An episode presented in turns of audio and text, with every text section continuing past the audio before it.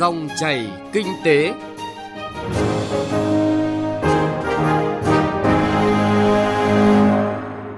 Xin kính chào quý vị và các bạn. Mời quý vị và các bạn cùng theo dõi chương trình Dòng chảy kinh tế thứ năm ngày 3 tháng 12 năm 2020. Trong 20 phút của chương trình, chúng tôi sẽ chuyển tới quý vị và các bạn những nội dung đáng chú ý sau. Năm 2021, kinh tế Việt Nam có thể phục hồi 7%. Tạm nộp thuế thu nhập theo Nghị định 126, doanh nghiệp lo bị phạt nặng, ngành thuế và chuyên gia nói gì? Chuyện thị trường với nội dung tổng lưu chuyển hàng hóa bán lẻ và doanh thu dịch vụ tháng 11 tăng so với cùng kỳ, thị trường trong nước có dấu hiệu hồi phục tốt. Trước hết là những thông tin kinh tế đáng chú ý. Theo quy định hiện hành, công ty quản lý tài sản của các tổ chức tín dụng Việt Nam có thể mua lại nợ xấu từ các tổ chức tín dụng dưới hai hình thức: mua lại nợ xấu bằng trái phiếu đặc biệt hoặc mua đứt bán đoạn theo cơ chế thị trường. Đặc biệt các ngân hàng hiện đang tập trung mua lại nợ xấu đã bán cho công ty quản lý tài sản của các tổ chức tín dụng Việt Nam về để tự xử lý nhằm làm sạch nợ tại công ty quản lý tài sản của các tổ chức tín dụng Việt Nam. Theo số liệu mới nhất, tính đến nay đã có 19 ngân hàng mua lại hết nợ đã bán cho công ty này để tự xử lý. Theo báo cáo của Cục Công nghiệp Bộ Công Thương, sản xuất nhóm ngành công nghiệp chế biến chế tạo vẫn duy trì là nhóm chiếm tỷ trọng lớn nhất trong toàn ngành công nghiệp, tiếp tục tăng với tốc độ cao nhất và là điểm sáng dẫn dắt tăng trưởng của toàn ngành. Chỉ số sản xuất công nghiệp tháng 11 tăng gần 12% so với cùng kỳ. Tính chung 11 tháng, ngành chế biến chế tạo tăng 4,7% so với cùng kỳ năm ngoái, tăng 10,6%. Bộ Tài chính vừa ban hành thông tư 100-2020 bãi bỏ một số văn bản quy phạm pháp luật do Bộ trưởng Bộ Tài chính ban hành và liên tịch ban hành trong các lĩnh vực hải quan, thuế xuất khẩu, thuế nhập khẩu, phí, lệ phí vân vân và hướng dẫn về chế độ tài chính, thủ tục hải quan áp dụng tại các khu kinh tế, khu thương mại và công nghiệp thuộc khu kinh tế cửa khẩu. Theo quy định mới của Bộ Tài chính, từ ngày 1 tháng 1 năm 2021, doanh thu tính phí từ hoạt động cung cấp dịch vụ truyền hình trả tiền là phần tổng doanh thu trên 50 tỷ đồng, không bao gồm thuế giá trị gia tăng phát sinh từ hợp đồng với các thuê bao truyền hình trả tiền trong năm dương lịch. Theo đó, doanh nghiệp cung cấp dịch vụ truyền hình trả tiền có doanh thu nhỏ hơn hoặc bằng 50 tỷ đồng thì không phải nộp phí. Còn mức thu phí quyền cung cấp dịch vụ truyền hình trả tiền là 0,3% trên doanh thu tính phí từ hoạt động cung cấp dịch vụ truyền hình trả tiền. Sở Giao dịch Chứng khoán Hà Nội cho biết tháng 11, sàn đã huy động được hơn 36.000 tỷ đồng qua đấu thầu trái phiếu chính phủ, tăng gần 17% so với tháng trước. Tỷ lệ trúng thầu thành công tháng 11 đạt 65%, khối lượng đặt thầu gấp 2,4 lần khối lượng gọi thầu. So với tháng trước, lãi trúng thầu trái phiếu kho bạc nhà nước phát hành giảm tại các kỳ hạn 10 năm, 15 năm và 30 năm với mức giảm từ 0,01 đến 0,06% một năm, tăng tại kỳ hạn 20 năm với mức tăng 0,03% một năm.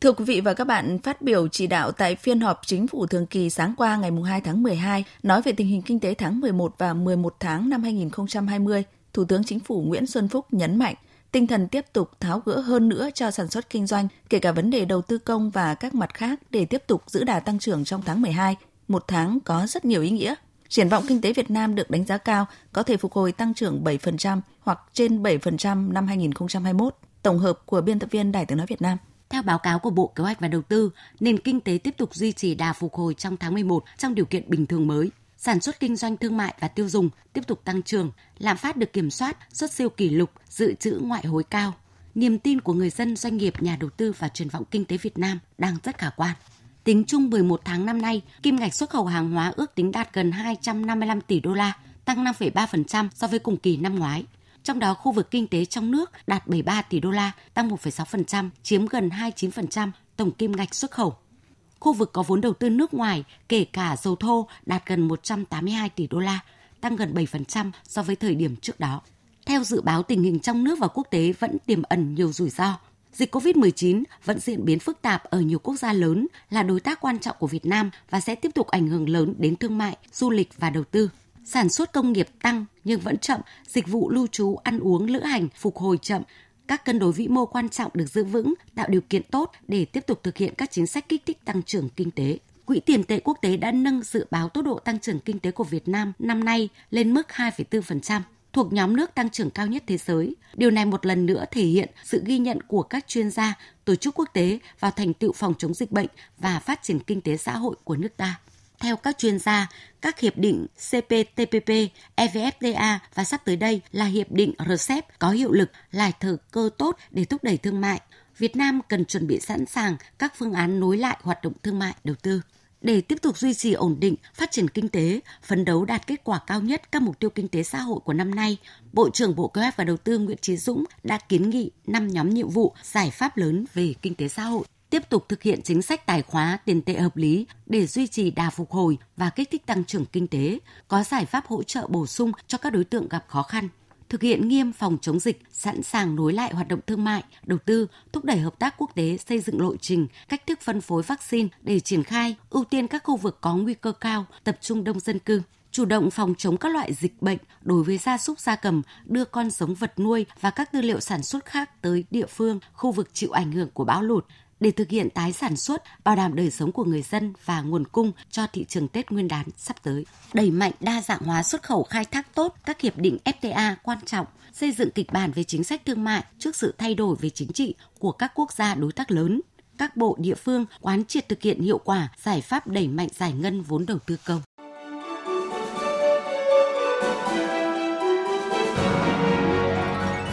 Dòng chảy kinh tế, dòng chảy cuộc sống.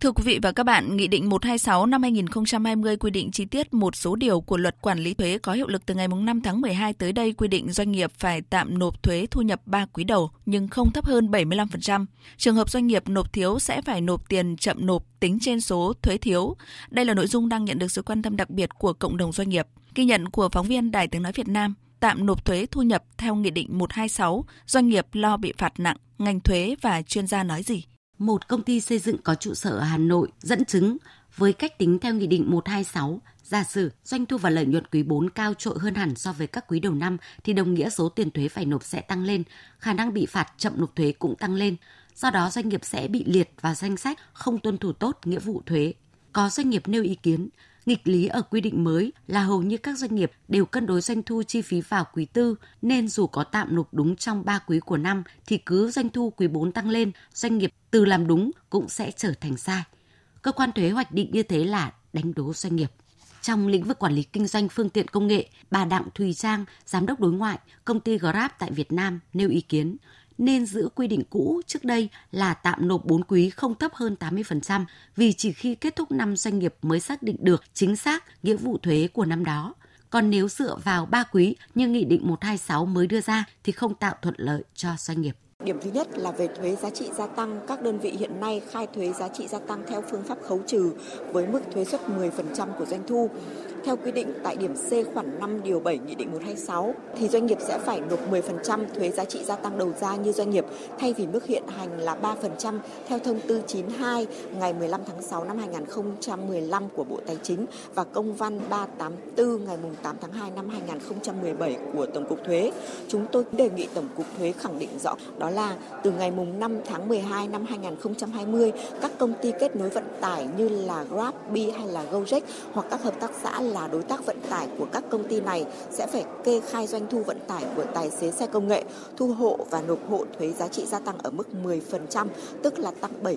so với hiện nay. Tại Nghị định 126 quy định, trường hợp người nộp thuế nộp thiếu so với số thuế phải nộp 3 quý đầu năm thì phải nộp tiền chậm nộp tính trên số thuế nộp thiếu. Tổng cục thuế lý giải cụ thể khi nào có quyết toán thuế năm thì cơ quan thuế mới tính số tiền thuế doanh nghiệp phải nộp của cả năm. Tuy nhiên, đến thời điểm 30 tháng 10, doanh nghiệp phải nộp đủ 75% tổng tiền thuế phải nộp cả năm. Nếu chưa đủ 75% thì doanh nghiệp sẽ bị tính tiền chậm nộp số tiền thuế bị thiếu từ ngày 1 tháng 11 đến ngày nộp. Còn tiền thuế quý 4, doanh nghiệp được nộp cho đến thời điểm quyết toán là 30 tháng 3 năm sau. Trước ý kiến của doanh nghiệp cho rằng quy định này không phản ánh đúng thực tế sản xuất kinh doanh, ông Đặng Ngọc Minh, Phó Tổng cục trưởng Tổng cục Thuế không đồng tình và cho rằng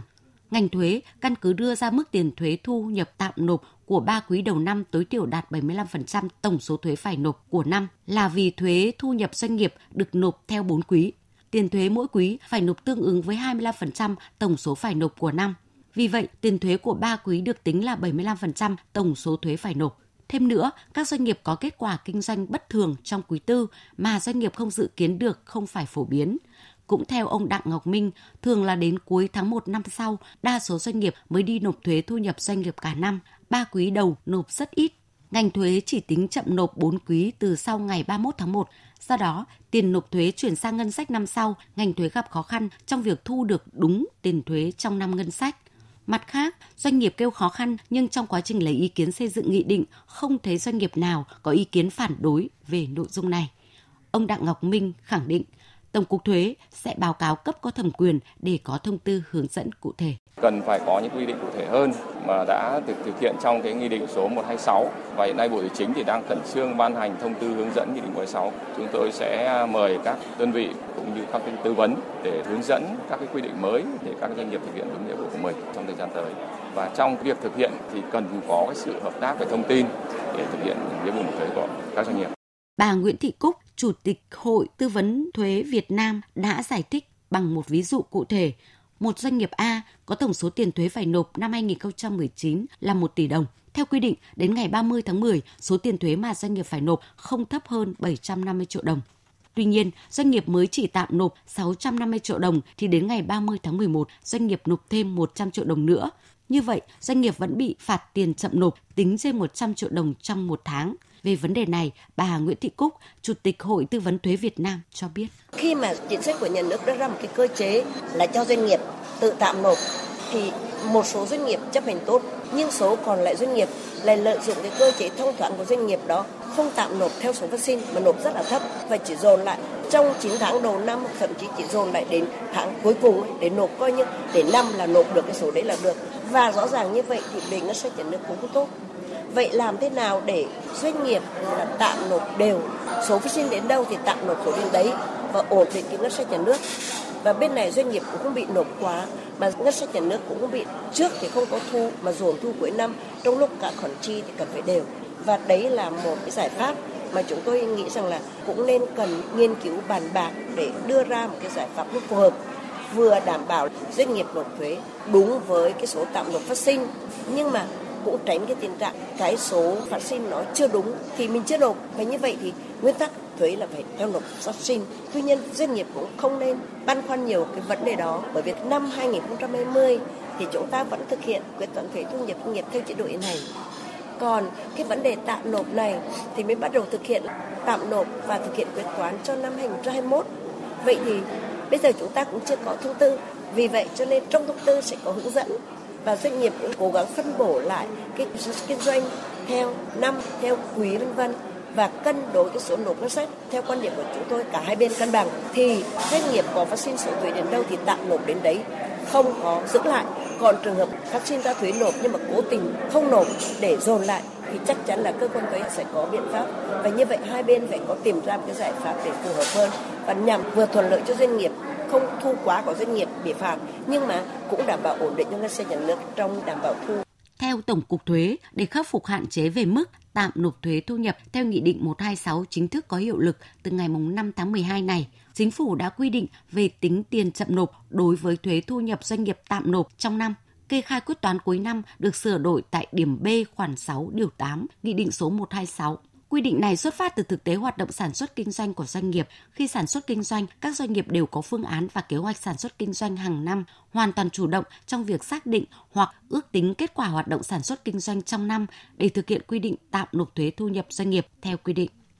Thưa quý vị và các bạn, theo quy định trước đây, doanh nghiệp chỉ tạm nộp thuế thu nhập doanh nghiệp 4 quý không thấp hơn 80% so với số thuế phải nộp cả năm. Hạn cuối tạm nộp thuế thu nhập doanh nghiệp quý 4 là ngày 30 tháng 1 năm sau. Khi đó doanh nghiệp đã kết thúc năm tài chính nên tính được số thuế thu nhập doanh nghiệp phải tạm nộp, ít có khả năng bị tính tiền chậm nộp thuế. Với quy định mới, doanh nghiệp không đoán chắc được doanh thu thì sẽ phải nộp dư để tránh nguy cơ bị phạt. Phần nộp dư này theo quy định doanh nghiệp có thể xin hoàn thuế nhưng thủ tục phức tạp nên hầu như doanh nghiệp chịu treo ở đó rồi khấu trừ vào quý sau.